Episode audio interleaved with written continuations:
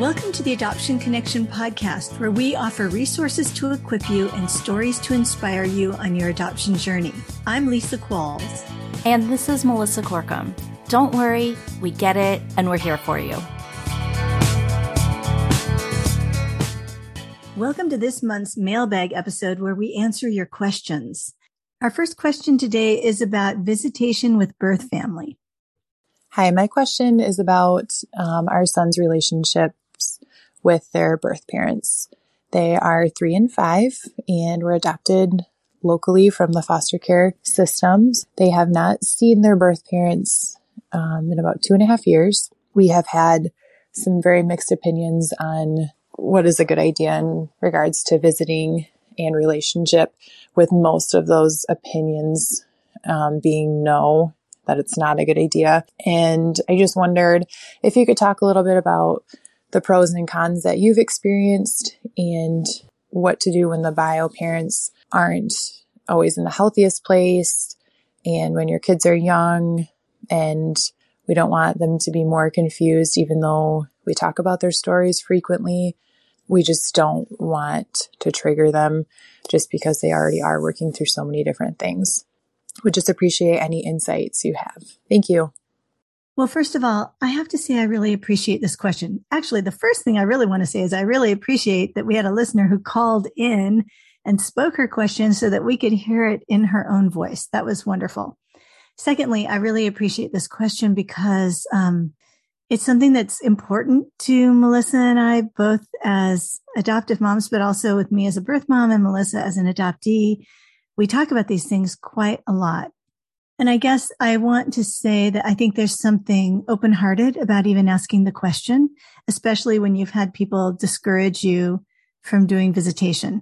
So I wish we were having a real conversation, because I'd love to know who the people are that are discouraging you. Are they professionals? Are they family members? You know, I think a lot of times as parents and people who love our kids, extended family, we don't want to do anything that might make life feel harder, that might make our children upset. You know, we want to keep things as smooth as possible, which actually I'm very much like that. So it's in my nature not to want to make things more difficult. You know, it's okay for our kids to have big feelings because we're big enough and strong enough to help them with their big feelings. And not all kids are going to have big feelings either. So I'll let Melissa address that more, but I want to talk a little bit about options. I mean, there's so many options here in terms of visitation. And I think as a mom, you know, and as parents, that we need to kind of get a good sense of the situation. Are these parents truly, truly unsafe? Well, that's one thing. You have to answer that question. If you want to get to know the parents and really have a good sense of whether a visit with them is going to be okay for your kids, I would start with a visit just between the parents. You don't need to bring the children. Get together with them.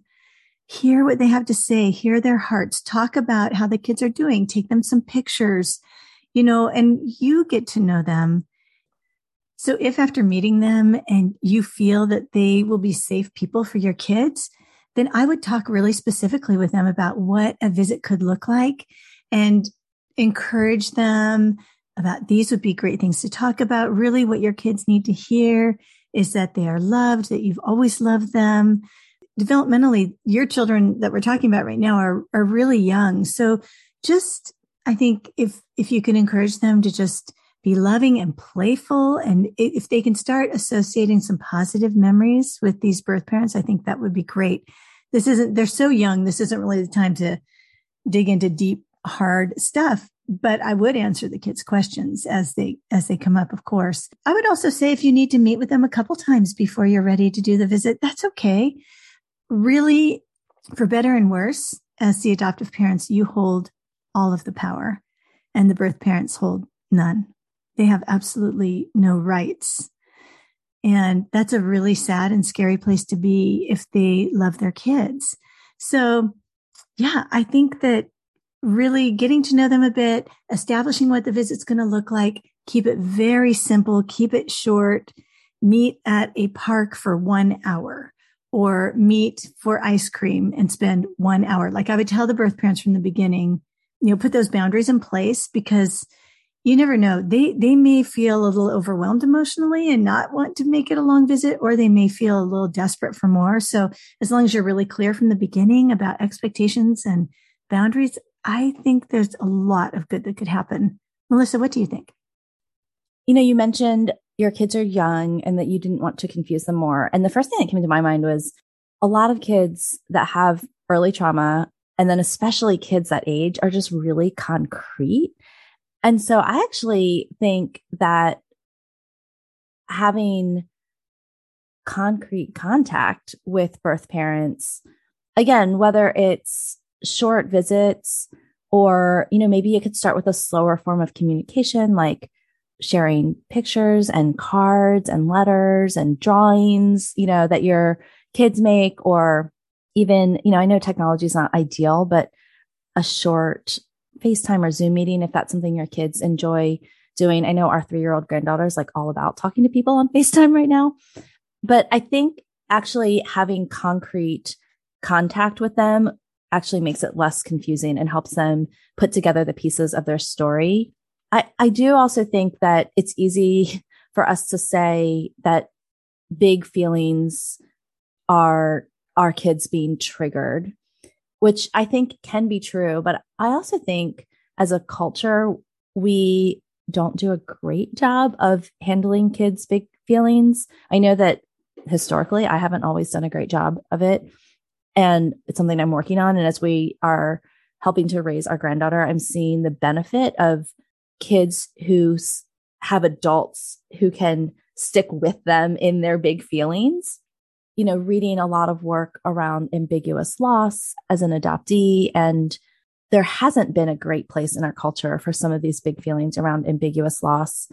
And I actually think it's probably great for our kids, especially at these young ages, to be able to have those experiences and process those feelings with safe adults, you know, you as an adoptive parent, and have processing those big feelings be normalized at these young ages, I think is super, super helpful. Because let me tell you, as an adoptee in her 30s, almost 40s, who's trying to learn how to process big feelings, it's a lot harder to teach, you know, the old dog new tricks. And so I do think our kids are so open with their emotions, and they're learning from us what to do with those emotions.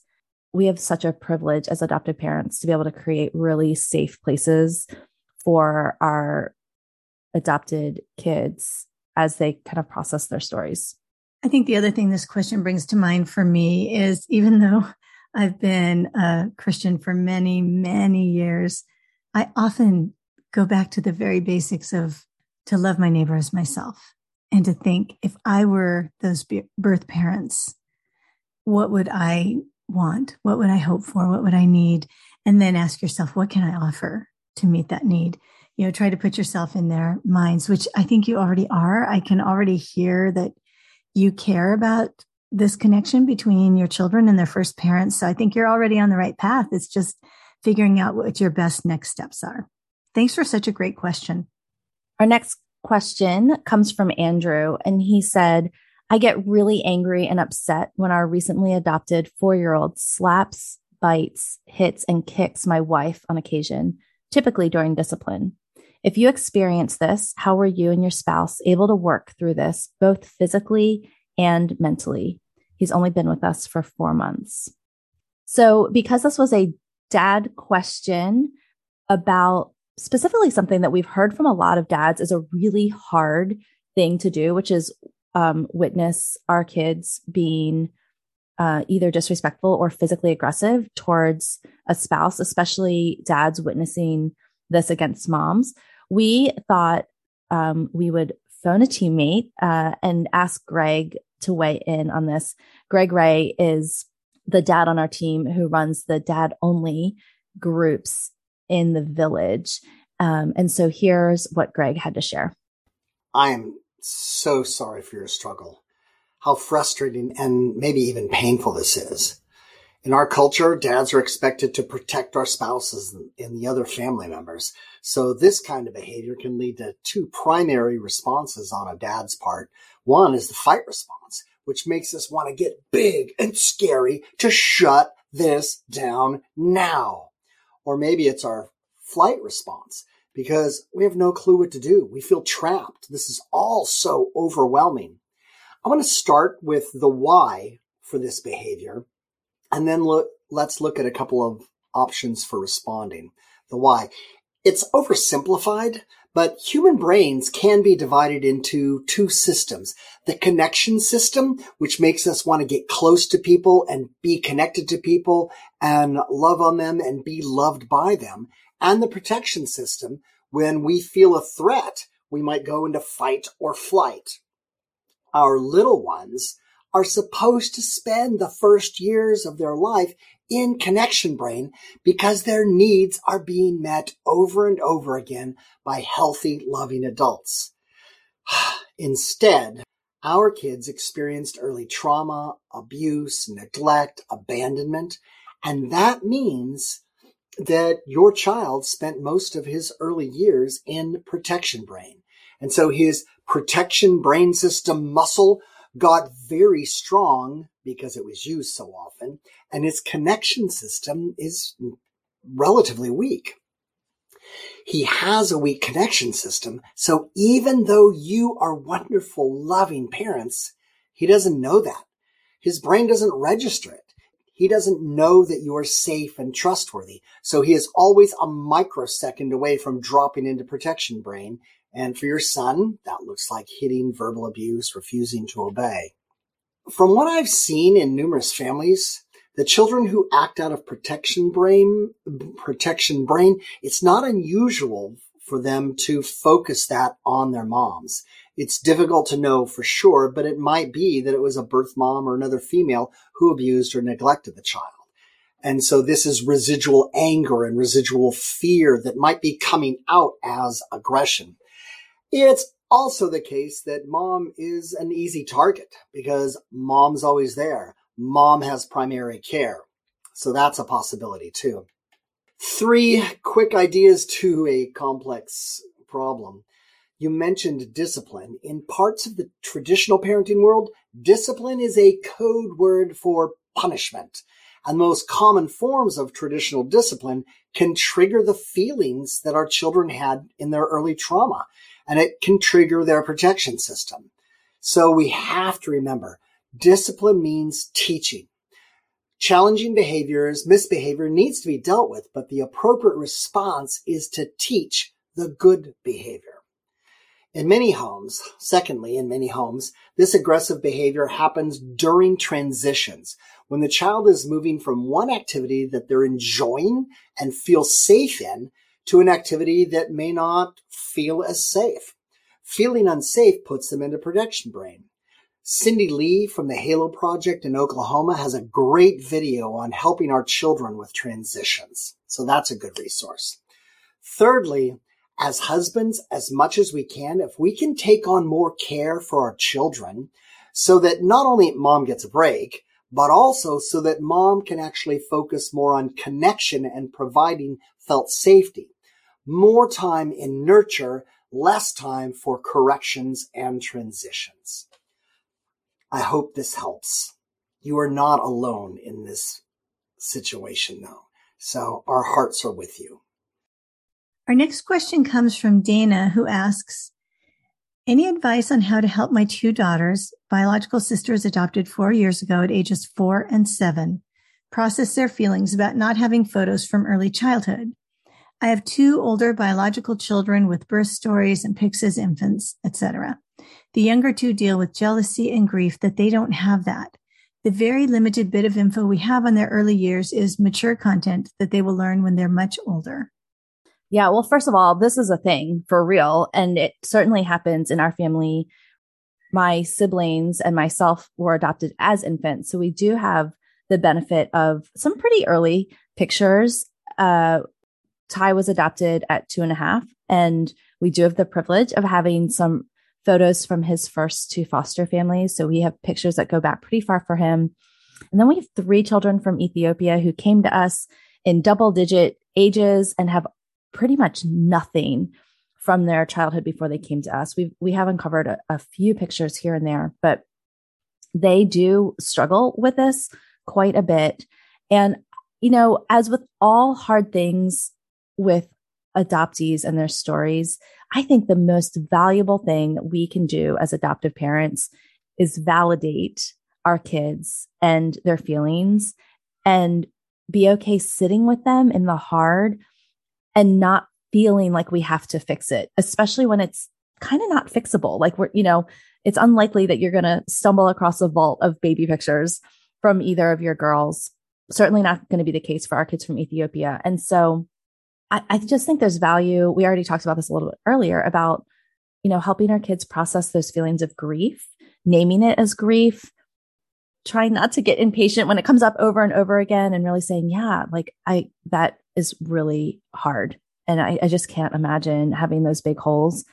I would also say, whatever you do have, if you haven't put together a little life book for them, I think that's helpful. And telling them as much of their story in age-appropriate terms as possible, going back to those early years. And I know you said that it's mature content, but my guess is there's some things that you can pull out. What I hear from adoptees over and over and over again is when there are missing pieces, our brain is programmed to fill in those gaps with whatever information we have, or if we don't have the information, we make it up. You want to create a narrative that has enough detail to kind of have a cohesiveness, from birth to how they came to you, with as much information as you're willing to give, again, an age-appropriate information. Because the thing is even though it feels too mature and too hard, they probably witnessed it, even if they don't have words for it. Their bodies remember it. And they need help putting words to some of those things in the best way, that we have. And, this is also a great time to start a relationship with a really great mental health professional or therapist if you need help kind of creating that cohesive narrative for them. But I think that's really important because, again, they're going to make it up if they don't have it. And sometimes what they make up is harder than what we need to share with them. Yeah, I would say too that if you're making an album with whatever pictures you have, and maybe you don't have any, maybe you have the ones of you meeting them. And I don't think you mentioned whether your children were adopted domestically or foster care or internationally. But for international adoptions, even if we don't have early pictures, we might know this is the orphanage they were at and have a picture of that. We might know this is kind of the area where you lived. You might have a picture of that. So I think to add to that narrative that Melissa's talking about, we can add visual things as well, even if they aren't actually the pictures that our kids most long for. And like Melissa said, there's really nothing we can do to replace that. But our children do have a deep emotional connection to their past. And I think we want to have open conversation, like Melissa's saying. As I was listening to Melissa talk, I was thinking about one of my children who was adopted internationally, and he came home quite young, and I had these metal crosses from Ethiopia, and they're really beautiful. I had them hanging on the wall. And for some reason, I was doing something, and one was sitting on the table, and he walked over to it. He was very young, and he picked it up, and he held it to his chest, and he started to cry. He had no explicit memory of these crosses, but there was something about it deep within himself that he remembered. We want to give our children everything we possibly can to help them fill in their early history. As for the jealousy, man, I get it. One of my daughters took pictures off the walls of her siblings who had been in our family since they were born. I mean, it's rough. And all we can do is just say, yeah, I'm really, really sorry too. If I wish I'd had pictures of you when you were a baby, I bet you were so beautiful, and, fill in some of those positive early parent feelings as much as you can. Yeah. I think one of the things that my parents always included when they were telling us our stories was what they were experiencing before we were ever connected. So we always also heard the story of how they came to connect with us, you know, what their hopes and dreams were, how they wanted to parent so badly, how they were so excited when they heard they had a match, when they got the phone call. So we can fill in gaps even before we actually met our kids. The other thing that we did as a kind of concrete way to kind of grieve that time we had lost with our kids is I did something called the Christmas Ornament Project years ago when our Ethiopian kids first came home. And I may have shared about this on the podcast before, but basically I rallied our friends and family, and we created a Sign Up Genius for all the years that our kids had missed, because we have a family tradition of buying a Christmas ornament for each of the kids each Christmas that kind of, you know, represents something that they're into or that they like, or that they, you know, whatever they choose really, you know, and all the kids that had come to us at birth have like a baby's first ornament and those types of things. So we backfilled all of the kids' ornament boxes, starting with their birth year and then moving through to the year that they spent their first Christmas with us. And we asked, because we had older kids who had, you know, lived a decade or more without us, it was quite a feat. And so we asked friends and family to kind of sponsor ornaments and sign up to do that. And we had them mail them to us, and with little notes of why they had picked that ornament or why it was special to them or why they chose that year or whatever. And so now our kids all have ornament boxes that are full from their birth year to the current year. And so that was really cool. And our kids, I don't think, knew how to express their appreciation. They were still English language learners and newly home, but you could kind of see it in their eyes. And even now, like, you know, as they're moving on to start their own families, you know, we have full boxes to send with them for them to start their own family tradition. So that, you know, we can't replace the pictures, but there are probably some tangible things that you could maybe backfill that are tangible, like ornaments. I love hearing about that project every time you tell it. I also filled ornament boxes, but not in as nearly as unique and wonderful way as you did. I just bought a whole bunch because really, again, it's a big deal putting all those ornaments on the tree. And my other kids had so many. So, yep. Well, it was a unusual spark of inspiration, because that is not typical. This is not my go-to normally. I know that. I'm pretty impressed. Well, good job, Melissa. You did great on that one. I feel like this is just the ongoing experiment of being adoptive parents and doing the very, very best that we can.